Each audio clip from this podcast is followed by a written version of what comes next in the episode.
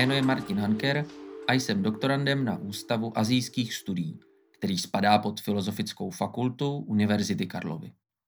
Spolu se svými kolegy jsme si pro vás připravili sérii nahrávek našeho předmětu, příhodně pojmenovaného Orientalismus Posaidovi, který byl vyučován v letním semestru akademického roku 2020 až 2021.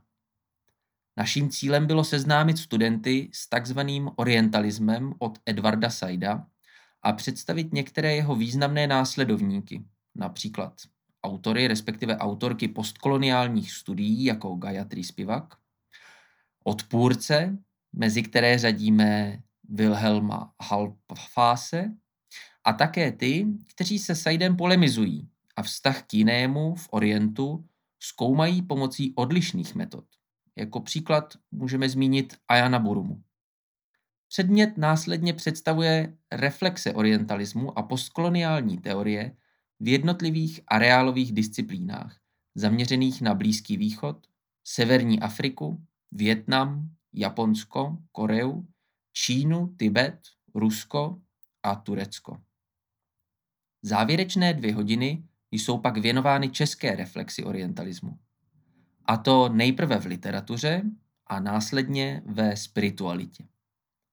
Zatímco výchozí texty postkoloniální teorie se zaměřují zejména na reflexi Orientu v západoevropských mocnostech a jejich vztah k zemím, do kterých pronikali svou koloniální expanzí, tento předmět má širší záběr a zahrnuje jak země centrální, jihovýchodní a východní Asie, tak i širší okruh nositelů koloniálních ideologií, včetně Ruska a Japonska.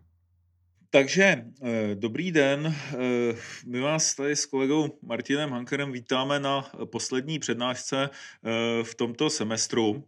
A v podstatě, protože se tady věnujeme, no, protože se pokoušíme o nějaký takový coming home na závěr toho semestru o orientalismu, o postkoloniálních teoriích, o příkladů z různých kultur, prostředí a podobně, tak, se, tak jsme se v těch posledních přednáškách se zkoušíme vracet k nám do Čech.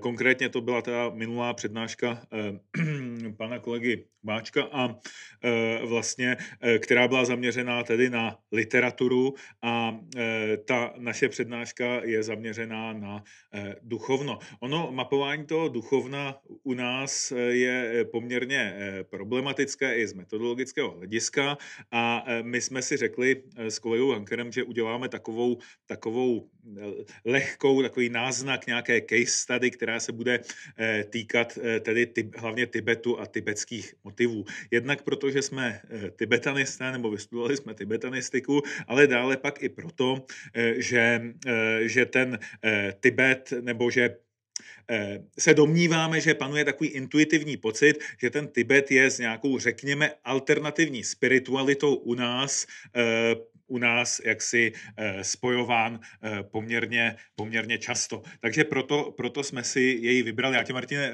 pokus, poprosím o další slide a e, ten schrnuje, o co bychom se v přednášce chtěli, e, chtěli pokusit. E, my bychom naznačili jako některé tibetské motivy a nebo tibetské inspirace a vlastně to, jak se prolínaly do českého prostředí nebo, nebo české, české spirituality. Chtěli bychom navázat na to naše předchozí povídání, kde jsme si ukázali takové dvě polohy, eh, vlastně v kterých se, nebo pak kolega Hanker ukazoval více poloh, ale dvě základní polohy, v kterých se je možné ten Tibet jaksi nalézt v takovém tom západním, možná bychom mohli říct orientalistickém diskurzu. A to je tedy jaksi nějaký stereotyp muzea, eh, nějakého zaostalého, krutého místa a podobně, eh, kde prostě ožívá středověk a tak dále. A potom stereotyp naopak nějaké země, v které jaksi je uložena možná eh, nějaká moudrost nebo nějaké eh, duchovní bohatství, o které eh, se tady nám, o kterém se na západě nám asi ani nezdá a které nás fascinuje a kterého se možná v určitých oblastech zkoušíme, zkoušíme spíše zmocnit, než, než k němu přistoupit nějak jako jinak. A Vlastně my jsme o tom s eh, kolegou Hankerem napsali takový eh, článek do Dingiru loni, eh, kde jsme vlastně trošku ukazovali nebo si hráli s takovou myšlenkou, že ty tibetské motivy v české spiritualitě se tak jakoby posunuly od určitých, řekněme, tajemství a takového toho, takového toho šangrilského pojetí, které by bylo typické pro hmm, můžeme asi říct západní ezoteriku a vlastně které si tak nějak jako jsme si eh, my vpletli do té naší, řekli bychom, patchworkové spirituality. A eh, která se týkala spíš, spíš jakoby jednotlivců a menších skupin, aspoň teda před rokem 89. A vlastně, a pak jsme měli dojem, že se to posunulo, nebo že došlo k takovému zlomu, kdy se, kdy se ten Tibet, řekněme, spirituální stal až jakýmsi, eh, jakýmsi eh, zbožím nebo produktem eh, prodávaným na tom, čemu se někdy říká, říká spirituální tržiště. Ale ta metafora toho tržiště je zajímavá a ještě se k ní vrátíme, pokud na to nezapomeneme, nezapomeneme teda v, během přednášky nebo můžeme v dotazech. To celé téma jsme chtěli trochu propojit s orientalismem a vlastně položit si otázku, jestli je to orientalismus a v jakém smyslu a jestli ten orientalismus minimalismus je vlastně pro pochopení některých těch věcí, o kterých se budeme bavit, vhodným nástrojem. A e, plus e, jsme ještě chtěli lehce akcentovat to, e, zda jak si tento vývoj nebo tyto trendy, které pozorujeme u nás, jsou nějakým způsobem unikátní. Ať tedy už co do našeho prostředí, anebo co do toho motivu Tibetu, a nebo jestli prostě jde jenom o nějaké eh, třeba eh, tendence, řekněme, nových náboženských hnutí nebo něčeho podobného, které jsou v podstatě univerzální a nejsou, nejsou třeba zas tak, zas tak udivující. Jestli tedy do jaké míry onen nějaký český Tibet existuje a do jaké míry je to třeba, třeba jenom nebo třeba nějaké naše zkreslení nebo dojem. A tady vyvstává poměrně velký problém. Jak vlastně takovouhle věc zkoumat? A e, protože e, tady jako na, na to není až tak moc, až tak moc zdrojů. Kdybychom se chtěli zabývat třeba tím, těmi česk, tibetskými motivy u nás e, v těch posledních, řekněme, 120, 130 letech, tak bychom, tak vlastně k čemu bychom se měli obrátit. A ono je to takové, že, a to je obecně problém u, třeba docela zajímavě o tom mluvil i religionista Zdeněk Vojtíšek, který zkoumá nové náboženské hnutí. My jsme to s ním i trochu konzultovali a vlastně vlastně eh, ono je to problém u těch nových náboženských hnutí. Tam se to týká dost často eh, poměrně malých skupin lidí. Já to ještě zkusím tematizovat, až se budeme bavit o nějaké časové ose. A eh, vlastně, vlastně také nezůstává mnoho nějakých, nějakých dokumentů nebo takovýchhle věcí. Takže co s tím? Ona vlastně můžem, některé zdroje můžeme pokládat za primární, řekněme nějakou publikovanou literaturu, plus třeba ještě něco se občas objevilo i v samizdatu tohle byla velice bohatá a myslím, že neúplně zmapovaný, zmapovaný prostor, ať už teda ta literatura nebo ten samizdat a e, dokonce i v Národní knihovně byste mohli mít problém narazit na věci, které se ještě prodávají v antikvariátech. Tedy jde e, asi usoudit, že ty náklady byly poměrně, e, poměrně velké.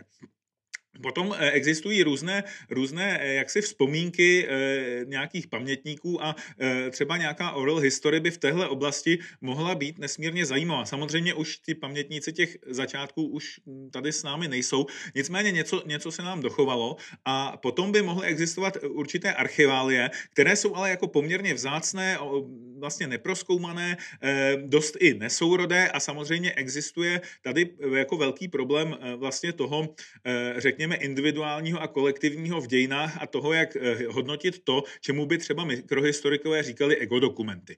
Eh, čili, ale zase to na druhou stranu to může mít, může mít eh, určitý potenciál, stejně jako třeba by mohly mít potenciál i časopisy týkající se západní ezoteriky, které u nás vycházely poměrně hojně a je to, je to také vlastně mohli bychom říci podstudované téma. Samozřejmě ten problém je i s těmi sekundárními zdroji, protože pokud vím, tak o těchto věcech neexistují eh, neexistuje mnoho publikací, které bychom mohli označit jako, řekněme, nějaké akademické a dost často, dost často jsou ovlivněné vlastně postojem, postojem těch autorů a někdy mývají i jiné, řekněme, problematické momenty z hlediska historické, historické metodologie.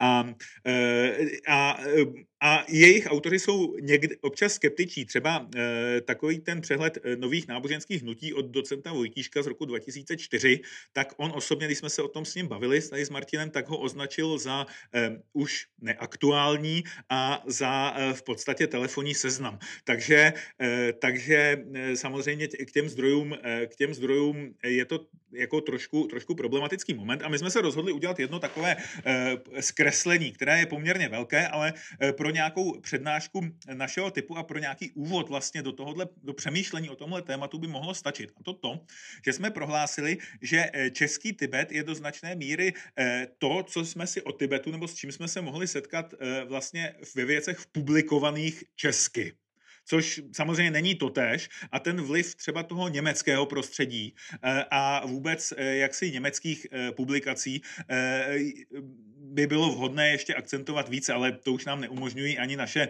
eh, ani naše eh, jak se tady časové, ani, ani výzkumné možnosti udělat nějak podrobněji. Eh, já se, my, my to teďka rozdělíme do takových dvou částí. Já se pokusím schrnout velice stručně nějaký vývoj do roku 89 a Martin po roce 89 a ještě, ještě k tomu potom udělám, udělá nějaké obecné komentáře. To je velice pracovní rozdělení, které jsme si udělali a které, které spíš jako potom budeme různě spochybňovat a hrát si s tím. Nicméně eh, v té první fázi bychom teoreticky mohli vnímat, eh, vnímat Tibet jako jakousi onu eh, Shangrilu, takové to bajné místo, o kterém mluví ezoterikové. Později po roce, řekněme, 48 spíše jako muzeum. A potom po roce 89 to, co, to, co kolega Hanker označoval vlastně eh, vlastně eh, na základě, tuším, že studie Martina Brovena eh, jako Dharmala. A o tom, o tom se ještě podrobněji pobavíme. Tak, eh, teďka já jsem to rozdělil na takové dvě věci, jako událost, nějaké události a nějaké, řekněme, publikace, které vycházely. A zkusím, zkusím to jako velice stručně nějak tematizovat. Asi zásadní datum pro to pojetí Tibetu, no pro to, co formovalo pojetí Tibetu, bylo v roce 1875 vznik teozofické společnosti a vliv, vliv Madame Blavacké.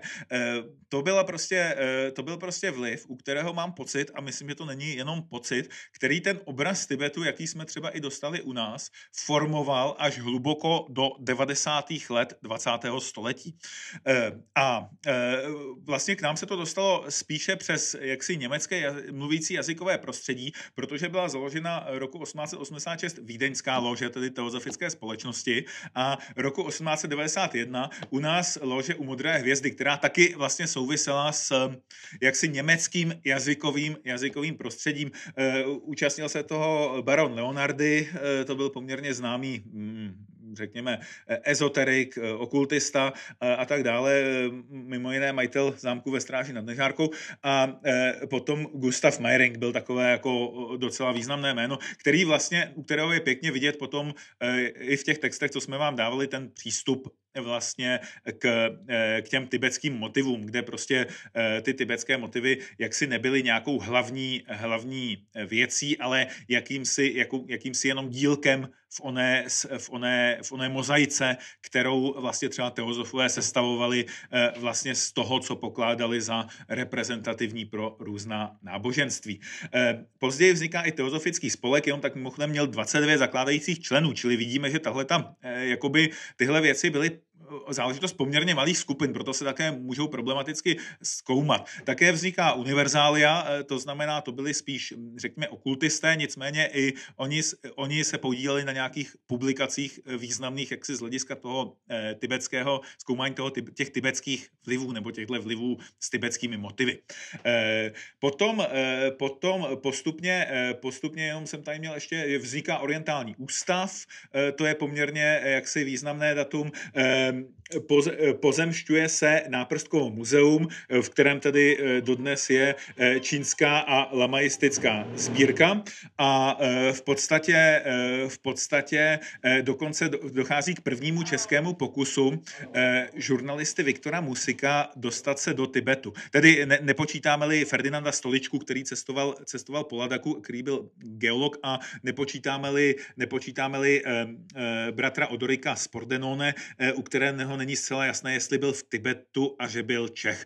Ale vlastně tady Viktor Musik se pokusil, eh, pokusil tedy projít, jak si eh, překročit hranici mezi Sikimem a Tibetem. Britské, britská zpráva mu v tom samozřejmě jako velice si se slušně, elegantně zabránila. Tady vidíte jenom stránku z jeho deníku eh, s podpisem, s podpisem tedy Maharáži a Maharány eh, ze Sikimu a s pečetěmi.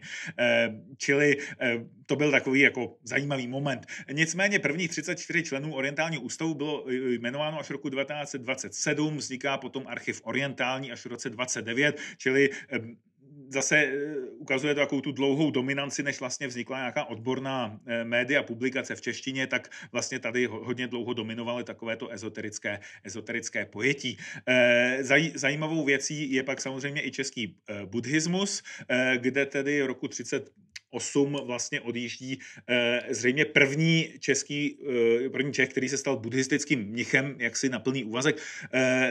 Martin Novosad odjíždí na Sri Lanku. Zase si všimněme, že se nejedná vůbec o, nebo že buddhismus, nějaký tibetský buddhismus a podobně. Jde o skutečně teravádu, jde o prostě eh, takový ten, řekněme, filozofický buddhismus, nebo takový ten buddhismus, eh, který tehdy pokládali i odborné kruhy za takový čistší, nepověrečný a tak.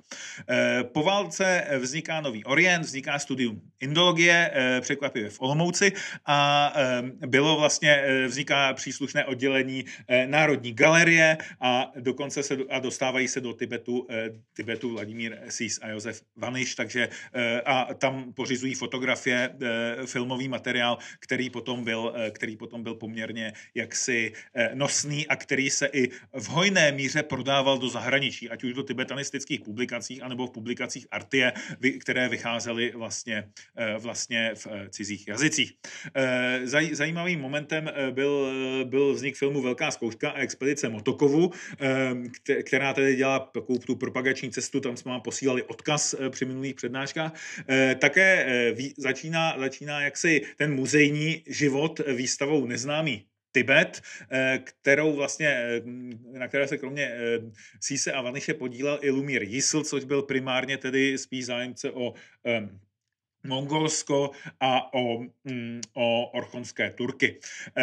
Vlastně nějaký, nějací lidé se k tibetčině dostávají jako na, na tak, jaksi na, řekněme, akademické úrovni až koncem 50. let, kdy Josef Kolmaš studuje v Pekingu a vlastně on byl původně, nebo on byl synolog vzděláním a vlastně později tedy, nebo potom se začal věnovat tibetanistice. Vzniká i tibetská knihovna orientálního ústavu, vznikají, eh, to už potom později, Annals of the Náprstek Museum a eh, vlastně eh, kromě Kolmaše působí u nás i Kamil Sedláček, který se stal tedy v roce 68 kandidátem věd v oboru moderní tibetské filologie. Nicméně na české prostředí byl vliv Kamila Sedláčka velice nízký, protože on publikoval zásadně, zásadně v cizích jazycích.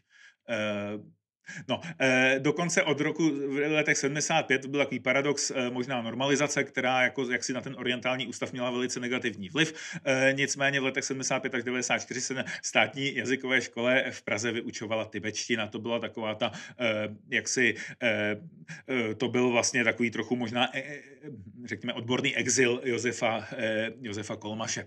No, teď si zkusíme schrnout nějaké knihy a něco, něco málo si i ocitujeme, ale to opravdu jenom velice málo málo. Eh, tady asi takové první v masivnější podobě setkání nějakým Tibetem a, a, a eh, tibetským, tibetským náboženstvím eh, byla kniha vlastně otců Vika a Gabeta, kteří, kteří tedy cestovali, cestovali vlastně mimo jiné i po Tibetu a eh, byla zde vydána v poměrně velkém, velkém nákladu. Dodnes na ní narazíte v antikvariátech a eh, myslím si, že jde koupit za velmi rozumné ceny. Když, je, když to není jako v ideálním stavu, tak je to okolo 300-400 korun. No a takže to byl, a to byl čistě tedy, to byl takový ten misionářský pohled. Tam skutečně některé epizodky jsou tam zajímavé, ale jak si, jak si tam to bylo prostě jednoznačně jako to tibetské náboženství je pohanství a podobně. Nicméně tam celá řada jako kulturních postřehů trhů. Eh, začínají, začínají vycházet, vycházet eh, spisy Heleny Petrovny Blavacké eh, v českých překladech kolem roku 1900, což je zase typické prostě takové to teozofické pojetí Tibetu jako určitého. On ten Tibet, jak zřejmě měl tehdy takovou vrcholila ta jeho tajemná aura, tak, tak zřejmě jaksi pro milovníky tajemství byl, byl určitým, určitým lákavým, možná i nahrazením nebo doplněním třeba oblíbených eh, kabalistických nebo eh, oblíbených eh, jaksi motivů ze starého Egypta, spiritismu a dalšího. No, vychází, vychází Landorova na, zakáza, na zakázaných, na cestách zakázaných nebo na zakázaných stezkách Tibetu, to myslím se později jmenovaly ty edice. To je čisté jako orientalistické líčení, tam by, byly nesmírně zajímavé stereotypy Tibetanů, ale asi na ten náboženský život to nemělo úplně, úplně vliv. Já si dovolím ocitovat ocitovat, eh, ocitovat hezký, eh, no, hezkou, eh, ocitovat část eh, z knihy Augustina eh, Kubese, eh, což, eh, což byl eh, kapucínský kvardian, eh, který navštívil eh, hlavně Indii a který tedy jaksi je velice tvrdý a orientalisticky tvrdý. Nicméně tento postoj asi nebyl, eh, nebyl dominant. Takže August, Augustin Kubes píše, indičtí buddhisté neznají naprosto onoho filozofického buddhismu, který straší v knihách ani o něch pitomých bájek, které rozšiřovala židovska, židovka Blavacká a její nohsledové. Buddhismus je jednoduše pohanství, celá makavé pohanství, boha neznají, ale bohu je v jejich božištích plno. Cejlonští bonzové poněkud již obroušení vysvětlují přítomnost buddhistických bůžků ve svatyních. Buddha vykládal své učení tak krásně, že všichni bohové e, k němu se zběhli a ho poslouchali. Z té příčiny uznávají bohy. Tibetští lámové dosud málo otesaní, přiznávají se upřímně, že jsou to jejich bohové a nosí na prsou sošku Hanumanovu Budhovu právě s takovou úctou jako Budhovu. Eh, čili tady vidíme, samozřejmě tady je to jaksi eh, katolický orientalismus, ale vidíme, eh, vidíme tady takový ten postoj, že ten Tibet je nějaký pozdělejší skažený buddhismus, jaksi toho filozofického typu, který sám o sobě tedy z hlediska jaksi, jaksi kapucína také za mnoho nestojí. Nicméně, t- ano? Má, máš tušení, odkud je tam ta idea, že nosí eh, Hanumána? Abych pravdu řekl, nemám. Nemám. Eh, já, si, já, si, já si myslím, že to je jako, že on, mo, možná on to, on to Hanuman používal jako opravdu nějaké jako skoro až synonymum pro eh, jako indická božstva obecně, jestli, jestli mu třeba připadalo, jako že to souvisí nějak jako s, mm, jak si, jak si s těmi, z, eh, no, s opicí, nebo no, já nevím, no. Nevím, nevím. Eh, pardon, já, já, já si teda myslím, že by to mohlo být z Nepálu, protože v Nepálu došlo k jakési fúzi buddhismu a hinduismu a když tam člověk přijde, ten Hanuman je tam všude přítomný. A právě já jsem toho Kube se četl, on putoval do Nepálu, takže tam si to mohlo poplést trochu. Ano, je, je to možné. Ono obecně k eh, fúzi buddhismu, ale z čeho došlo prakticky všude. Jo, tam prostě eh, ten buddhismus v tomhle byl, v tomhle byl asi eh, prostě v tomhle k tomu přistupoval jinak, než, eh, než třeba náboženství, s kterými my máme zkušenosti. Takže, takže jako je, je to, je to možné, jako, že, že, si, že si to pletl, nebo že narážel na to, že u některých, konec konců, u některých třeba poutních míst není jasné, jestli jsou, nebo není jasné, mohou být buddhistické a hinduistická. To prostě tam jako ta propojenost je daleko větší, než my, my jsme zvyklí, jak si z náboženství, která, která máme u nás.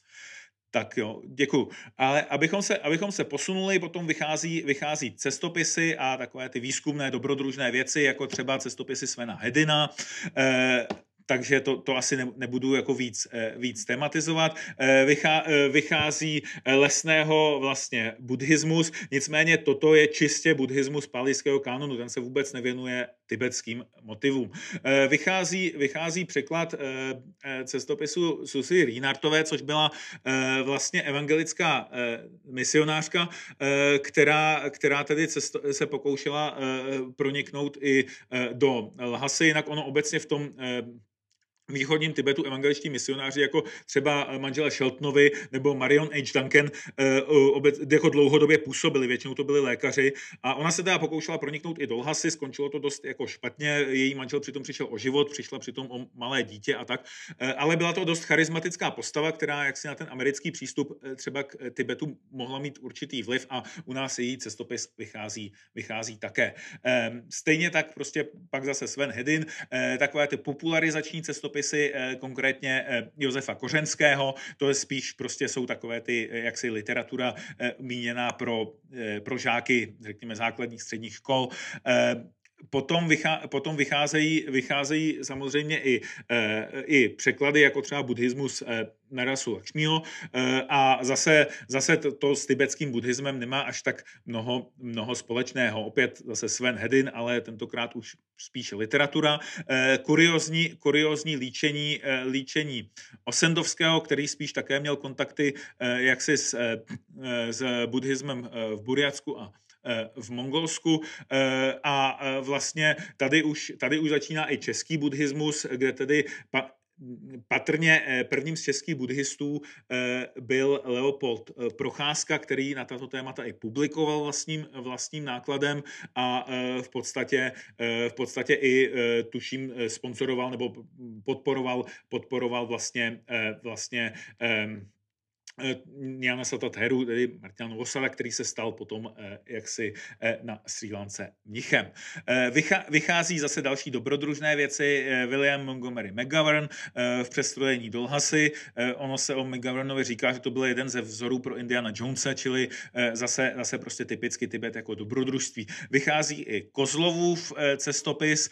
On tedy nebyl přímo, přímo se nepokoušel o Lhasu, ale spíš cestoval po Mongolsku, po Amdu, ale zase je takové ty dobrodružné, dobrodružné cesty. Ve 30. letech začíná eh, boom eh, eh, vydávání překladů Alexandry David Nílové a v podstatě její tedy cesty do Lhasy, její, její kniha Mystikové a magové v Tibetě byla velmi vydávaná, dodnes taky seženete v antikvariátech za poměrně při, slušnou cenu. Vychází Hiltnův, Hiltnův ztracený obzor, u nás tedy původně pod názvem Shangri-La. Tady asi si můžeme všimnout i takové té hm, orientalistické grafiky eh, na obálce.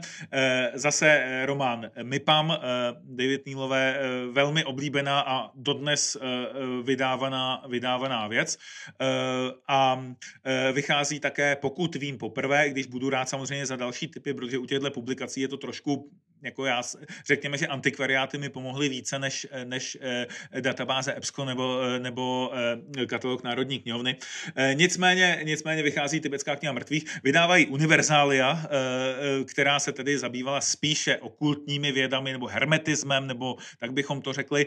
A vlastně jedná se, jedná se tady zase o, o vliv vlastně Ivan Svensových publikací, které tedy jak si překládal nebo převyprávěl eh, Bardo Tedol, Milarepův životopis a potom vybrané texty s pomocí Kazy Dava Samdupa. To, ty, tohle to mělo naprosto zásadní vliv na jakékoliv, toto bylo vlastně pokládáno v našem ezoterismu za, patrně za autentické tibetské texty a tak se s tím i pracovalo.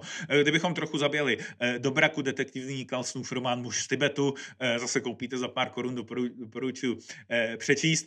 Musik potom za války publikoval ty svoje, eh, ty svoje eh, vlastně to, to svoje dobrodružství. Eh, on byl, on byl vlastně redaktorem takového odpočinkového časopisu, který měl sloužit pro dělnictvo a jak si lavíroval s tím, že mm, se asi pokoušel publikovat věci, které by jaksi se líbily a zároveň ho politicky nekompromitovaly. Zase cestopis Herberta Tichého, ale nemyslím si, že až tak jako vlivná věc. Za války zase opět Sven Hedin se jak se vych, zažívá určitý revival, část jeho věcí vyšla, vyšla po druhé a vlastně tohle to je asi takový taky zajímavý mezník, les, mezník lesného buddhismu z roku 48, kde už se tedy tibetský buddhismus i vlastně částečně Bön tematizuje, tam jsem vám dával ukázku.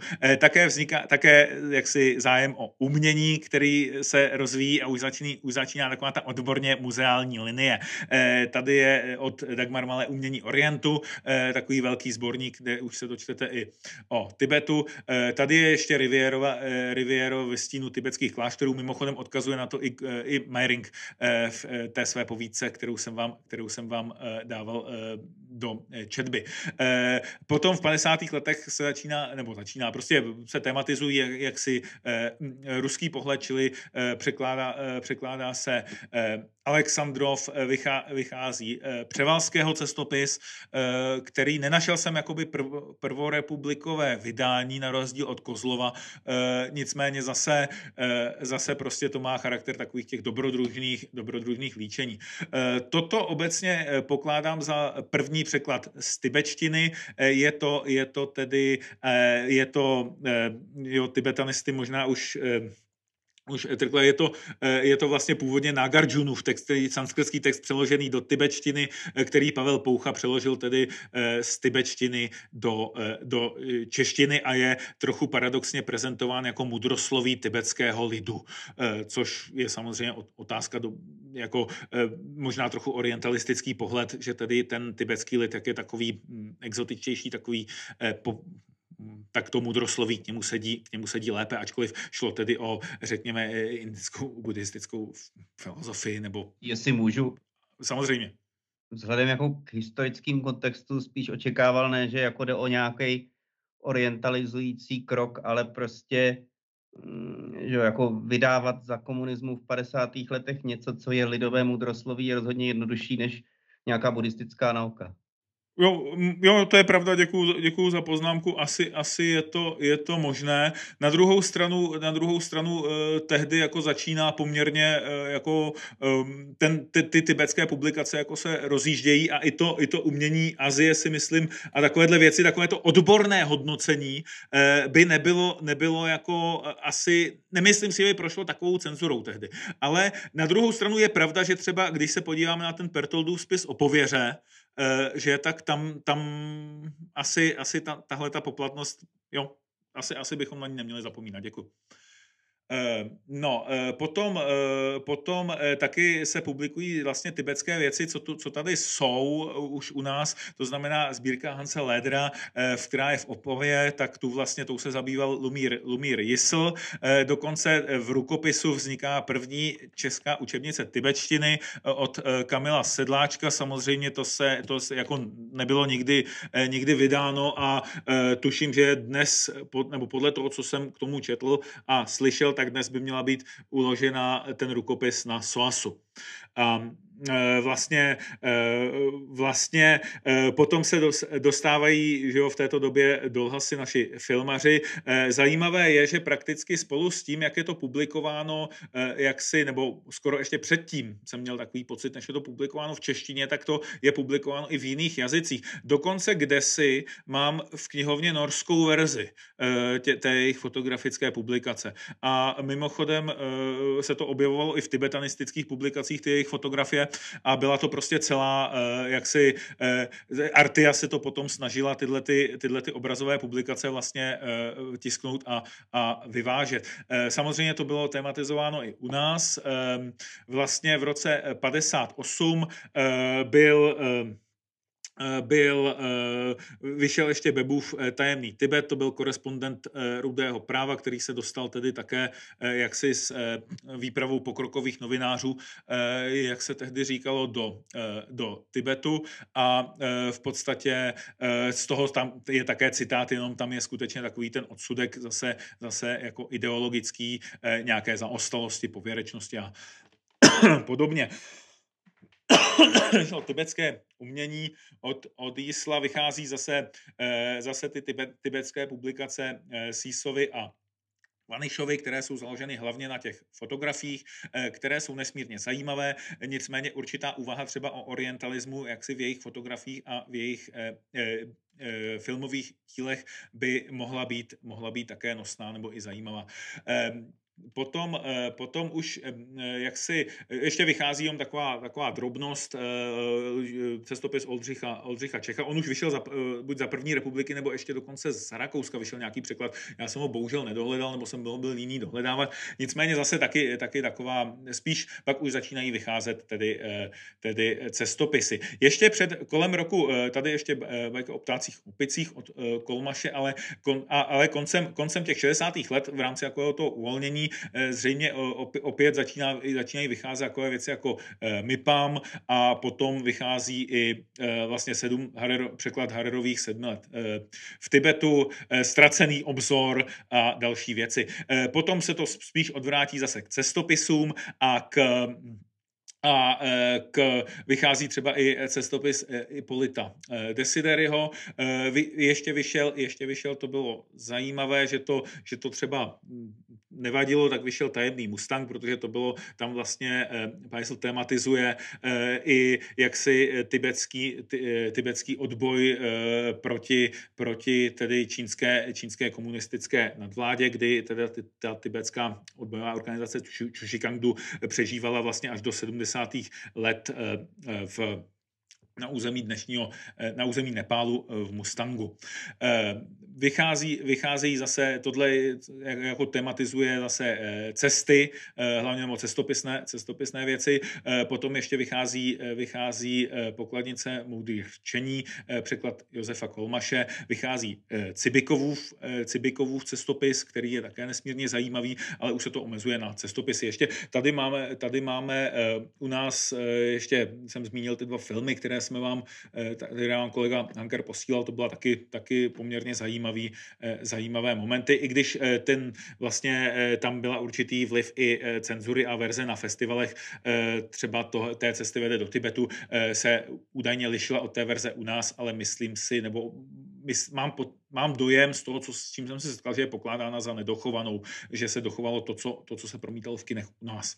Tak eh, tohle je jenom takový eh, přehled eh, stručný eh, letem eh, světem a já se já předám eh, Martinovi řízení a pokusím se jenom o několik schrnujících poznámek. Tak. Teď už byste neměli vidět uh, tu mou timeline. Uh, já ji pak ještě, když taky zkusíme nazdílet, uh, nazdílet na Teamsech. A uh, a já zkusím schrnout nějaké, nějaké jaksi trendy a potom, uh, potom předám slovo, předám slovo Martinovi.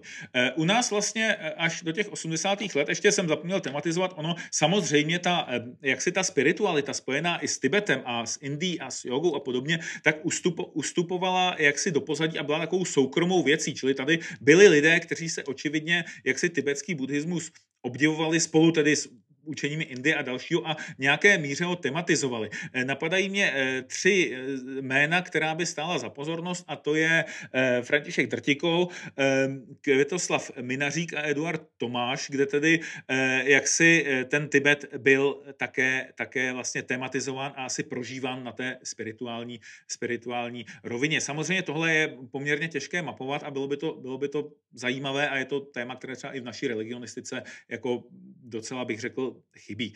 Eh, no a co se týče těch trendů, tak byl tady obrovsky silný vliv eh, teozofie. Eh, vlastně teozofické pojetí a výběry vlastně tibetsk, překladů nebo parafrází tibetských textů spojených s teozofií vlastně naprosto ovládly ten náš, ten náš diskurs. Samozřejmě byly tady i, i věci v Němčině a nebo samozřejmě mohl číst v určité míře kdokoliv i zahraniční literaturu, to, což samozřejmě potom tedy po roce 48 a za války byl trochu eh, byl problém, ale předtím nicméně zdá se, že se tak jako příliš nedělo a že opravdu ten teozofický výběr, eh, to znamená, jak už jsem říkal, kniha mrtvých, eh, nebo takzvaná kniha mrtvých, Repův životopis a o něch sedm textů, které potom tematizuje Květoslav Minařík, tak vys ukázka zase, co jsme vám dávali, tak to byly prostě, to byl jako jaksi kánon, kánon pro české pojetí vlastně tibetského, tibetské, řekněme, duchovnosti.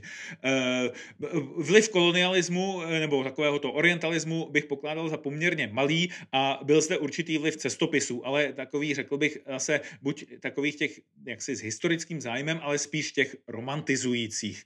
Eh, bylo poměrně málo odborných publikací a samozřejmě naši odborníci se zaměřovali spíše na Indii, jako profesoři Pertold a Lesný.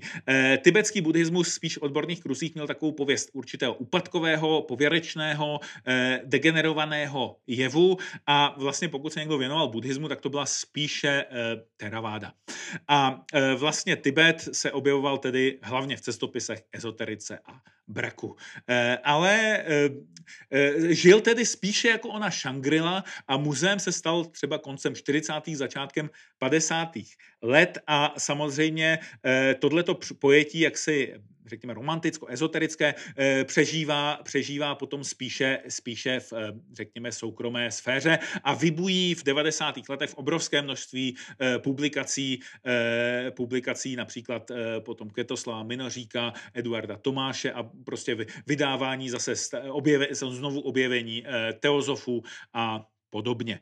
Eh, vlastně eh, ten politický zájem o Tibet pak také, také upadá, eh, hlavně v druhé polovině 50. let po roztržce tedy z Čínské lidové republiky a Sovětského svazu, tak už vlastně nejs, jak si ten ztrát, se ztratil i ten kontakt, který do určité míry byl, byl přímý a vlastně nějaké cesty potom začínají, řekněme, koncem 80. tady byla ještě, ještě myslím, jedna taková soukromá expedice nebo výprava a začátkem 90. let potom potom v tom revival, o kterém bude mluvit, mluvit Martin. Nicméně já bych se zdráhal tu, eh, to vlastně pojetí eh, teozofické označit přímo za orientalismus a myslím si, že je dobré upozornit na to, že eh, vlastně ten v tomhle diskurzu nebyla podstatná věc, jako by ten Tibet. Tam byla celá řada vlivů, z kterých ten Tibet byl vlastně, když to tak řeknu, pouze jedním. Byť se k němu, byť v rámci té jeho tajemnosti k němu bylo často odvoláváno, tak eh, počet těch třeba zdrojů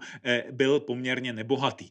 Eh, čili, mm, čili je to, je to jaksi takový paradox a potom lidé, kteří se tím zabývali jaksi osobně, soukromně bychom řekli, tak tam, bychom, tam by asi je otázka, jestli orientalismus je ten správný jaksi metodologický nástroj, protože to byly do určité míry, do určité míry mystikové, čili třeba Eduard Tomáš neměl problém vzpomínat na to, že vlastně se se svou manželkou a jaksi duchovní eh, partnerkou setkal jak v starověkém Egyptě, tak v Tibetu a, a podobně, čili u, u takových to vlastně prožitků a osobních reakcí bychom museli pak říkat, že vlastně orient, orientalizovali nebo zkreslovali do určité míry všechno a to by asi nebylo eh, jak si na tom by nám ten koncept toho orientalismu eh, a postkolonialismu, jak jsme ho řešili tady, nestačil.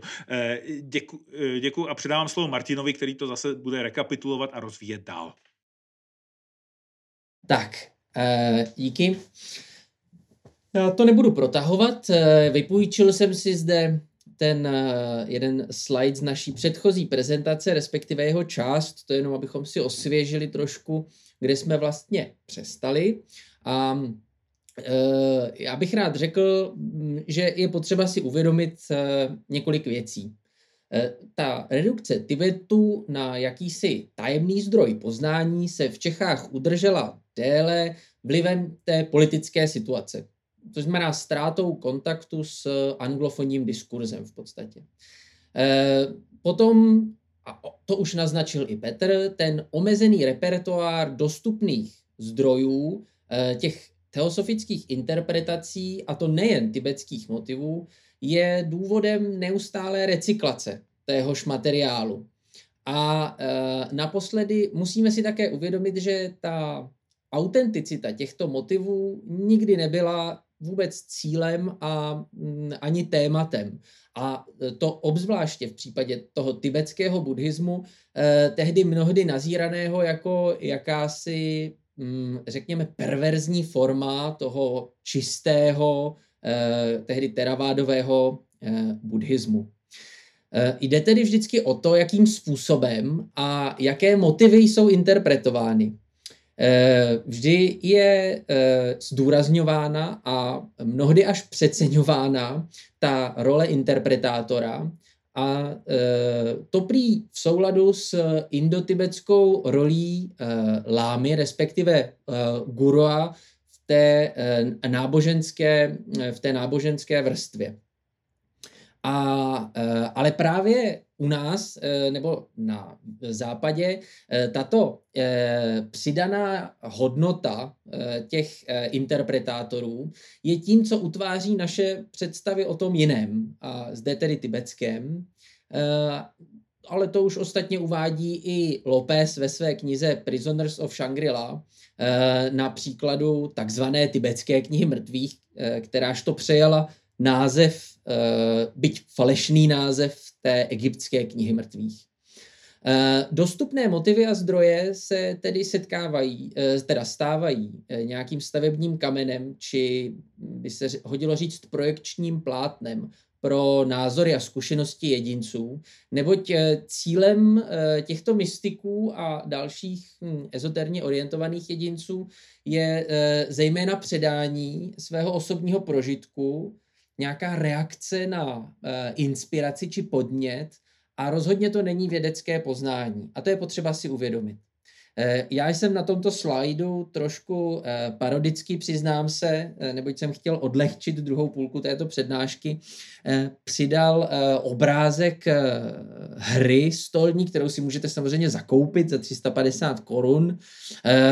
Pointou této hry je, že procházíte Himaláji, sbíráte diamanty a vaším cílem je v podstatě dobít brány Tibetu nebo zakázaného města města. Eh, takže to jenom, abychom si to trošku vysvětlili a teď už se pustíme do toho, eh, jak naznačoval Martin Brauen, eh, do, toho, do té čtvrté poslední vývojové fáze toho diskurzu o Tibetu, která k nám přichází zejména v těch 90. letech a on ji nazývá Darmala. Předtím, než tak ovšem uděláme, tak eh, je potřeba se trošku eh, na to podívat eh, s odstupem a trošku si to zobecnit. Já jsem pro tyto účely vybral několik velmi užitečných termínů a prvním z nich je takzvané odkoluzlení světa od Maxe Webera. Pozor, nejde o nějaký, nějakou invenci uh, Weberovu. Naopak uh, s tímto konceptem přišel již uh, Friedrich Schiller na konci 19. století a hovoří o něm jako o důsledku nějakého osvícení a šlo by ho možná v obecné šíři charakterizovat jako přechod od mýtu k logu. Ovšem v tom Weberově pojetí uh, už je jasná nějaká sekularizace a racionalizace a hlavně uh, devalvace institucion, uh, institucionalizovaného náboženství. Pozor, musím uh, upozornit na jednu uh, běžnou mílku, že sekularizace neznamená ztrátu spirituality, nýbrž nějaký rozpad institucionalizované religiozity a konec jejího politického angažmá. Uh, co bylo tou příčinou té devalvace? Byla to uh, krize té katolické církve jakožto instituce a nejrůznější skandály, které se tehdy začaly uh, vynořovat a spolu s tím ruku v ruce vlastně rozvoj protestantství. Já musím upozornit na uh, například příchod unitářů do českého prostředí, to je mě hrozně milá jakoby církev, byť teda institucionalizovaná, ale eh, s velice svébytným eh, pojetím, pojetím duchovna. K tomu odkouzlení světa nicméně. Max Weber zdůrazňuje, že lidé berou osud, nebo jsou schopni vzít osud do vlastních rukou a lze tedy existovat bez víry v našem životě te, eh, jak si zapojuje tento eh, koncept toho odkouzlení do širších, eh, do širších tendencí, jako jsou modernita, globalizace, ale hlavně vědecko-technický pokrok a ta industrializace společnosti. Weber tedy nemluví o ztrátě božského, neoznačuje náboženství za mrtvé, Bůh tedy není mrtvý v tom ničeho slova smyslu, Odděluje ovšem náboženství od těch mocensko-politických záležitostí. On ho výjímá z celospolečenského diskurzu a přesouvá ho do té privátní osobní uh, roviny. Uh, musíme mít na paměti ten rozdíl opět mezi náboženstvím jakožto institucí a nějakou lidskou potřebou po duchovním vyžití, která samozřejmě nemizí. Uh, toto odkouzlení v nás může vyvolávat milný dojem, že eh, ta, eh, ta, ta, to duchovno, ta spiritualita eh, je jaksi nadpozemská, že stojí mimo zbytek světa, stranou jaksi společnosti a všednodenní reality, ale jak si ukážeme, tak, tak tomu rozhodně není, ale je to poněkud častá dezinterpretace tohoto odkouzlení světa. Jenom eh, krátce zmíním, pokud vás toto zajímá, tak eh, to dále rozpracoval ve frankfurtské škole Theodor Adorno a samozřejmě po něm eh, Marcel Gauchier. Doporučuji velmi se s tímto seznámit. Dále ta interna, internalizace té spirituality, co tím v podstatě uh, máme na mysli. Je to to, o čem už mluví ten uh, Weber a uh, Thomas Luckmann tomu říká jaksi neviditelné náboženství nebo zneviditelnění té, uh, té, uh, toho duchovna. Uh, já v tom možná vidím nějaké hledání niterních, nehmotných, duchovních jistot v tom, v tom nejistém období, Eh, první poloviny eh, a vlastně i té druhé 20. Eh, století plné konfliktů a, a, a revolučních změn, neboť tyto niterné jistoty nelze člověku nějakým způsobem odepřít a jsou tedy rezistentní politickým represím. Co to ovšem sebou přináší, je jakýsi obrat k ezoterismu, Samozřejmě musíme, nesmíme zapomenout na ten uh, antropocentrismus, tedy obrat ke člověku jako takovému, k individu. A projevují se tam nějaké tendence uh, té orientalizace, jak tomu budeme říkat. Ale je důležité si uvědomit, že to není jediná tendence. Uh, já si tady tak, Jo, ještě k tomu jedna poznámka vlastně eh, mě teď napadla.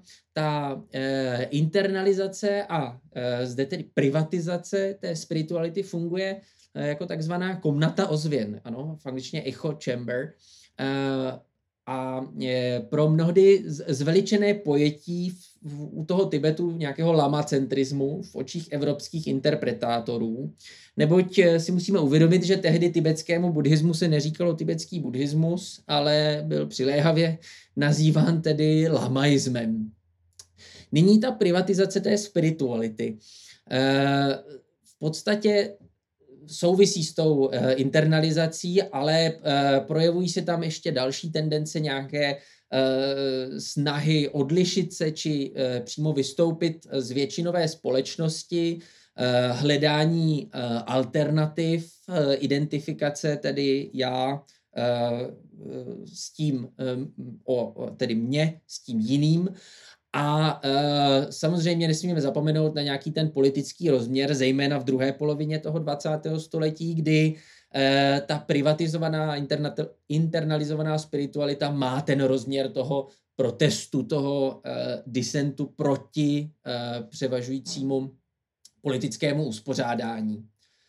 Uh, a nakonec eh, je tady eh, jistý ústup a invence tradice, eh, která v tom 20. století silně zaznívá. Tu tematizoval Eric Hobsbawm a Ranger ve své knížce The Invention of Tradition. A řekněme, že nějaké to zklamání z toho známého, ale zároveň touha a i možnost poznat to jiné je silným motivátorem také. A za následek to potom má to, čemu e, Robert Woodnow říká, a Petr to již zmiňoval, pečvorkové náboženství. E, tedy já v tom jak si vidím jiný název pro synkretismus, eklekticismus nebo brikoláž, jehož výsledkem je prostě určitá hybridizace těch spirituálních vlivů. samozřejmě k tomu zobecnění je potřeba si uh, přiznat, že v tom 20. století ten akademický zájem uh, je v počátcích, uh, je nějakým způsobem politicky, uh, politicky omezován, ale zároveň je potřeba zmínit, že tím se přesouvá do i formátu nějakých bytových seminářů, kde dochází k míšení právě té akademické sféry, která předtím byla jaksi striktně oddělená eh, od eh, běžné společnosti nebo od té, od té spirituální společnosti, duchovně prožívající, do těch bytových seminářů a dochází tam k potkávání a nějaké výměně těch, výměně těch názorů. Eh, a ne, eh, nakonec řeknu ještě to, že eh, ten Tibet bývá, začíná být asociován právě s nějakými věcmi. Jednou z nich bývá právě to, co jsme měli na začátku, tedy tajemství, zaostalost a později také svoboda a tím se z Tibetu vlastně stává jakýs taký brand neboli značka. Eh, já jsem si nemohl pomoct a vybral jsem si dva eh, krásné snímky z webu výstavy Magický Himalaj, eh, neboť ty tu patchworkovou spiritualitu, myslím, krásně, krásně zachycují a já rád přemýšlím o Tibetu po tom roce 89 jakožto o nějakém doutnajícím uhlíku, který byl uh, rozdmíchán v té době.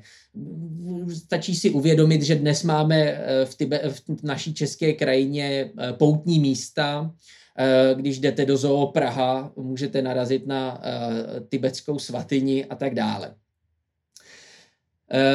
To, o čem jsme doteď hovořili totiž o nějakém tom vyčlenění toho a internalizaci toho, té spirituality mimo společnost, musím říct, že není až tak pravda, nebo já to tak aspoň úplně necítím, neboť ta, to, to duchovno značně souvisí s politickým, ekonomickým prostředím, ve kterém se Eh, samozřejmě pohybujeme a promítá se do něj taky, eh, také samozřejmě eh, aktivismus. V tom případě toho Tibetu jsou to hlavně lidská práva anebo jakási zelená politika. Já tady jenom chci zmínit, že vlastně ta, ten pojem svobody té demokracie, který k nám v, tom, v těch 90. letech přichází, přichází z, ze západu, už v sobě obsahuje uh, zajímavou jakousi příchuť uh, toho Tibetu. A uh, je potřeba říct, že, pardon, já jsem si tady totiž připravil takové výňatky ještě trošku, ano, že vlastně ta svoboda, která k nám přicházela, tak už obsahovala tedy ten Tibet a e, vznikla tak jakási poptávka, na kterou e, to nově zavedené fungování našeho e, jakési kapitalistického trhu tedy pohotově zareagovalo aktuální nabídkou, která ovšem také byla přebíraná často ze zahraničí. Nabídkou takzvané privatizované spirituality, která se už jaksi po desetiletí utvářela v západních zemích eh, v jakýsi, hm, řekněme, produkt. U nás je eh, potřeba samozřejmě zmínit to velmi specifické, tu velmi specifickou roli Tibetu díky Václavu Havlovi a jeho vztahu s Dalajlámou. Máme u nás ostatně nespočet neziskových organizací, a v těch 90. letech eh, vlastně Dalai Lama byl pozván Havlem v roce 90 poprvé eh, do České republiky. Oba byli eh, nominováni na Nobelovu cenu, tedy Dalai Lama ji nakonec získal. A ty 90. léta jsou vlastně, mm, do toho ještě začínají míchat jaksi ten skutečně popkulturní popkulturní, popkulturní vliv, neboť z toho Hollywoodu v roce to jsem říkal v minulé přednášce, 1997 přichází film eh, Kundun a samozřejmě skvělých sedm let v Tibetu s eh, Bradem Pittem v hlavní roli. A eh, v této době, v těch 90. letech, je potřeba uvažovat o, nebo uvědomit si mm, rozdíl mezi tradičním institucionalizovaným náboženstvím, tedy církvemi, nějakými importovanými náboženskými novými hnutími, o kterých hovoří například Zdeněk Vojtíšek, a potom individuálními mystiky a tou jejich patchworkovou spiritualitou, eh, která právě obsahuje některé tendence eh, z toho, z toho tibetského eh, kontextu nebo některé inspirace.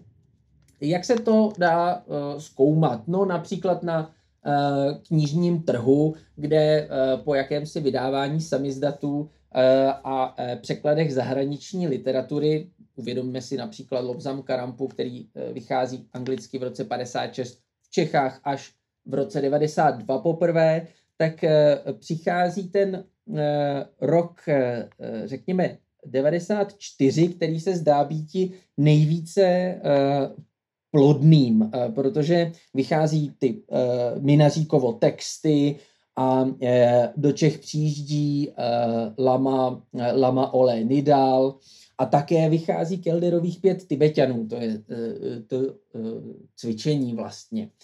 Eh, Eduard Tomáš na sklonku svého života vlastně v roce 2001-2002, kdy, jak si ta, řekl bych, Tibetománie vrcholí, možná tak vyprodává dokonce Lucernu a musíme si uvědomit krásné, že, že, že v 90. letech early 2000 televizi frčí hodně cestovánie, eh, v 90. taky vzniká, eh, vznikají eh, adventurní cestovní agentury jako Livingstone a tak podobně.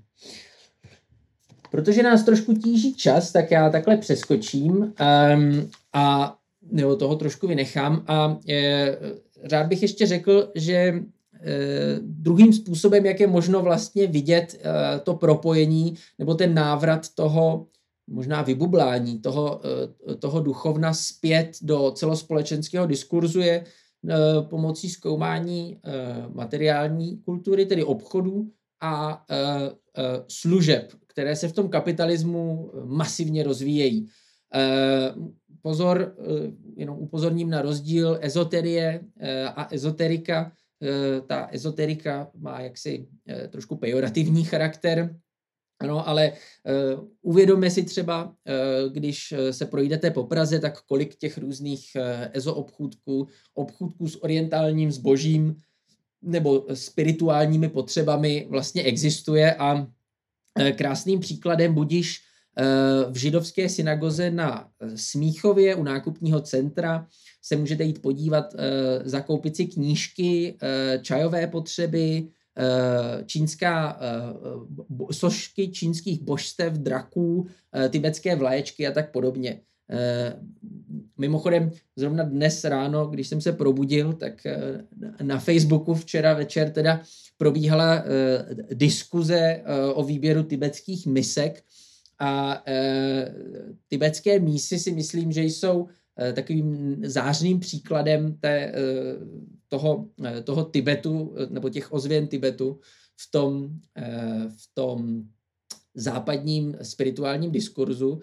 Musím zmínit, že to samozřejmě s Tibetem tyto mísy nemají mnoho společného, ale Samuel Grimes to hezky vlastně schrnuje ve své publikaci, kdy říká, o, že tibetské zpívající mísy se staly skutečnou komoditní verzí té tibetské spirituality snadno zabalitelnou, prodejnou a distribuovatelnou na globálním i online tržišti.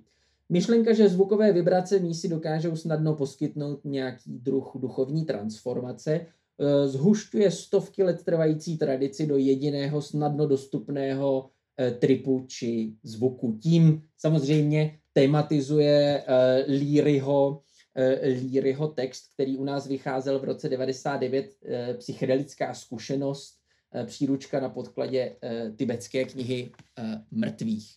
A k těm motivům převzatým z Tibetu, které u nás asi nejvíce rezonují, tak já jsem tady vlastně vypsal tři, tedy reinkarnace, meditace a nějaké to vedení, chcete-li coaching v, v novodobé terminologii, že ano.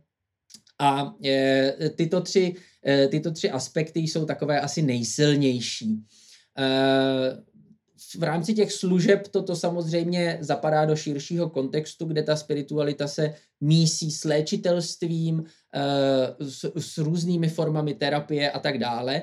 A opět, eh, když se na to podíváme, a to je třeba ten příklad, příklad toho eh, buddhismu v podání lama Ole Nidála, který je u nás velmi populární, tak eh, vlastně jde o jakési vybrání těchto motivů a jejich začlenění do praxe běžného života západana. Ano, což znamená, člověk pracuje, ráno by si měl před prácí od 9 do 5 chvilku zameditovat po práci třeba taky, Eh, dá se tím vyčistit eh, obývák a eh, nějakou terapii a zvukovou třeba a tak dále.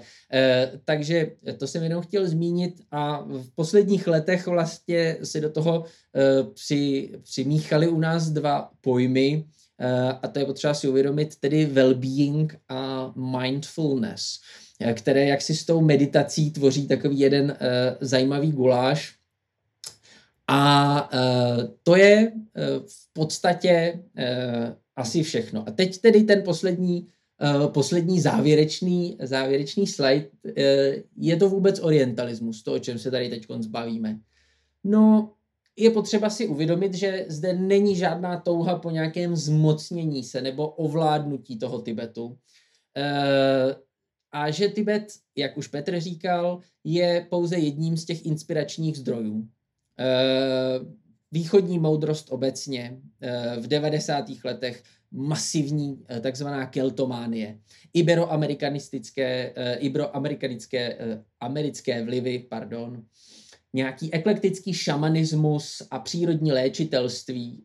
To všechno se zde mísí do té patchworkové spirituality a ta se vyznačuje jakousi interpretační svobodou jakýchkoliv užitečných motivů. Já jsem to zde eh, s pokusem o vtip eh, nazval tedy nediskriminuji, tedy synkretizuji a eh, tím se vlastně tvoří jakési spirituální tržiště. To není termín, který bych si vymyslel. Spirituální tržiště to je termín široce používaný. Já ovšem mám možná raději jakýsi spirituální all you can eat buffet, Eh, což mi přijde takové možná trošku přiléhavější. A dobré je si uvědomit, že mm, eh, právě žádný z těch vlivů zdrojů tam úplně eh, nevystupuje. Ta nabídka v rámci toho bufetu nebo tržiště, chcete-li, je zcela nivelizovaná a je na každém z nás, aby si vlastně v tom akcentoval to, co je nám, to, co je nám nejmilejší. A naposled jestli je to orientalismus, no, eh, ten Tibet zůstává němý. To samozřejmě si je pravdou a je i v té spiritualitě reprezentován z našeho úhlu pohledu naším tematickým výběrem a to tak, aby korespondoval s nějakými našimi očekáváními. V tomto uh, ohledu uh, musíme, musíme to tam jakoby přiznat si to, že, že, že to tam zaznívá. Pokud by uh, vás uh, tohle dále ještě zajímalo, tak vřele doporučuji nejen publikace toho Zdeňka Vojtíška, nebo jeho uh, časopis uh, Dingir uh, v roce 2020, to jak jsme tam s Petrem přispívali, tak to, byl, to bylo číslo 3 a celý ten časopis je věnovaný vlastně Tibetu v české společnosti, je tam i přehled těch neziskovek a tak dále. Vřele doporučuji ke čtení. A té české spiritualitě, tomu konceptu toho tržiště, tomu se například zabývá, tím se zabývá Zdeněk Nešpor, skvělé články píše, tak doporučuji.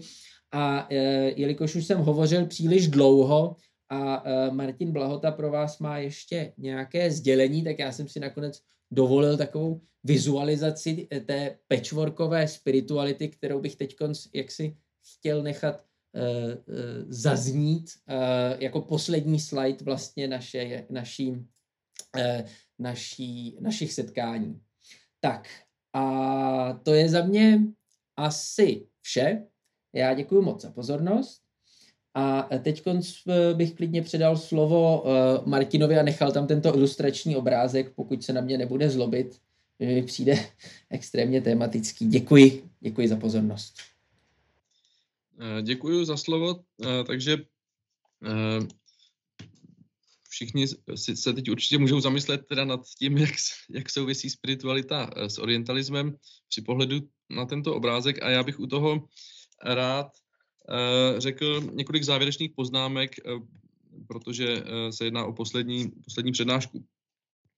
Eh, v tomto předmětu jsme eh, demonstrovali řadu přístupů, eh, které svým způsobem reagují na dílo Edvarda Saida. Na příkladech francouzského vnímání Severní Afriky, britského vnímání Tibetu, evropského stvárnění Ruska a české reprezentace Indie a Tibetu jsme představili možné přístupy k reflexi klasického orientalismu v tom sajdovském smyslu, tedy reflexi způsobů, jakými toho druhého vnímají obyvatelé zemí, které bývají běžně Eh, označované jako západ.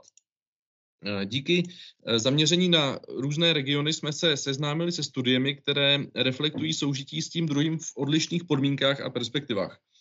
Jednou z podstatných inovací, které tyto studie přinesly, je poznání, že byť koncept orientalismu vznikl na západě, existoval stejný fenomén i v neevropských zemích, často v těch, které expandovaly.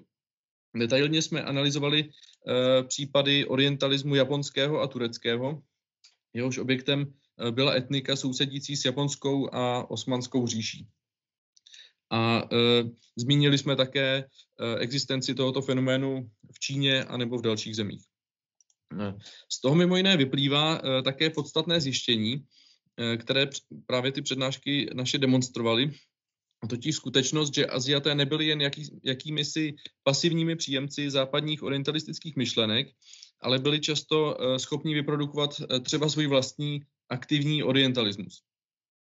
Uh, aktivní role neevropských obyvatel však nespočívá jen v tom, že si v některých případech osvojovali orientalismus, pak ho reprodukovali a uplatňovali ho vůči jiným. Aktivní role eh, neevropských obyvatel Blízkého východu i Ázie spočívala také v tom, že se vůči západnímu orientalismu eh, stavili vlastní rétorikou. Eh, vůči orientalismu se stavili například pomocí nacionalismu, ale také rétorikou panaziatismu, o kterém jsme hovořili, který lze chápat jako kontranarativ orientalismu. Předmětu se tak podle mého názoru podařilo představit jak klasické studie navazující na eh, sajdovská postkoloniální studia, eh, tak i přístupy, které problematiku nahlížejí z jiných perspektiv a ukazují tak realitu eh, ve větší komplexnosti. A nakonec bych nicméně chtěl vyslovit několik kritických poznámek, který, které se pokusí vystihnout slabiny většiny prezentovaných přístupů, nad jejichž odstraněním bychom se měli do budoucna zamýšlet. Je třeba přiznat, že jsme se většinou bavili o elitách, což Eh, podle mě samo o sobě není vůbec špatně. A vlastně bez porozumění uvažování elit bychom byli eh, zcela ztraceni. Nicméně pokud se chceme o orientalismu bavit pořádně, eh, měli bychom se zbavit nacionalistického narrativu, který dějiny prezentuje jako dějiny elit. Když tedy uvažujeme o Osman, takhle, když dnes uvažujeme o osmanské říši nebo japonské říši, o Alžírsku nebo o Tibetu, tak si eh, často eh, představíme právě ty vzdělané elity, eh, které uměly psát. Jejich politiky, intelektuály, případně vzdělané duchovní. A tyto elity v naší představě tvoří takzvaný národ. Je ale třeba mít na paměti, že takový skonstruovaný národ tvořil třeba jen 1%, 2%, 3% obyvatelstva té celé říše nebo státu. A pokud se tedy chceme bavit o orientalismu, je vhodné zbavit se nejprve této ustalené představy eh, národa. Myslím, že eh, toto by mohlo být poučení pro nás všechny do budoucna. Eh, měli bychom se více snažit myslet na ty znevýhodněné, potlačené, subalterní. Je třeba uznat, že co se teorie a metodologie týče, byl poměr, poměrně náročný už i tento náš seminář, který Eh, který, jak jsem zmínil, vlastně eh, řadu těch zavedených pojmů a postupů problematizoval. Eh, v našich budoucích úvahách je ale třeba klást si ještě o něco vyšší cíle. Jinými slovy, naše závěry o orientalismu jsou často závěry jenom o těch několika procentech obyvatelstva daných areálů. Je to sice extrémně významné procento, ale pořád jenom procento. Je tedy vhodné inspirovat se přístupy a metodami, které se snaží pojímat i ty neprivilegované, jako jsou například subalterní studia, feministická kritika nebo přístupy, které například odmítají zjednodušené dělení na tradici a modernitu, zdůrazňují naopak kontinuitu a podobně. Takové přístupy totiž dokáží odhalit význam aktérů, které nacionálně stavěná historiografie přehlíží. A takový přístup nám nakonec umožní i lepší chápání všech důsledků kolonialismu a orientalismu. A na závěr bych chtěl ještě poděkovat všem vyučujícím, že se svých příspěvků zhostili velmi pečlivě a inovativně.